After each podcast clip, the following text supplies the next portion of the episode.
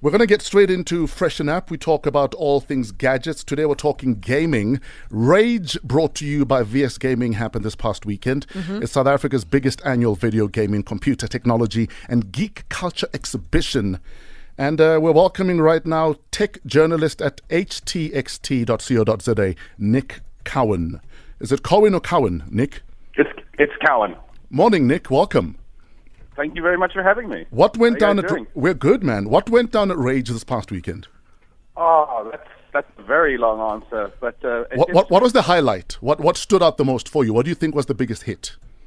The biggest, I think, is the fact that Rage basically provides this space for people who absolutely love gaming to just congregate. Yes. There's no one game that stands out. There's no one kind of competition that stands out. It's literally bunches of people who really, really love gaming, congregating in one place to play new games, play LAN, pick up gadgets, pick up comic books, do cosplay. I mean, it's essentially, it's their kind of festival. And that's what stands out for me, is it's kind of like, you can fly your freak flag high. Yes, and you can wear your Star Wars costume and not feel out of place.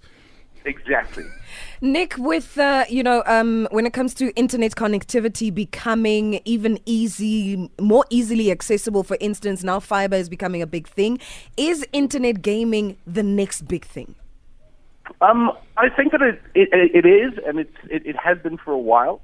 Because gamers are basically a very, very committed bunch. Yeah. You first of all, you look at the fact that like the outlay for a console or a PC is quite a big financial commitment. Yes. And games themselves aren't exactly cheap. So when these guys and girls jump into this, they jump in with both feet.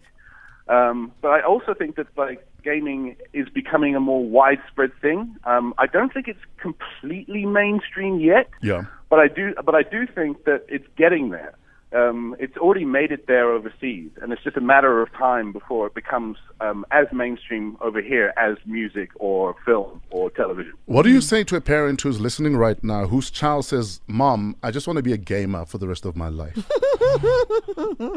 I would say that the gaming industry makes more money than the music and film industry combined, and there are worse ways to spend your time. Yes. I mean, one of my favorite things about Rage is the fact that you have the home code section where you see local developers showing off their games. I mean, this year, one company had a game jam where they literally built a game that people could play and that the public had input on at the festival. So it's like they started off with raw code and then ended up with a finished game that anyone could play. Yes. And the other thing is that South African video game studios are getting on the map quite heavily. I mean, obviously you have Free Live down in Cape Town, who had an international smash hit with their side-scrolling shooter Broforce. Yes. But recently, two local developers, Shakir Kamani and Ben Myers, who have a studio called Nyamakop, they made a game called Semblance, which they showcased for the first time at the Amaze Festival in Joburg last year and Rage last year.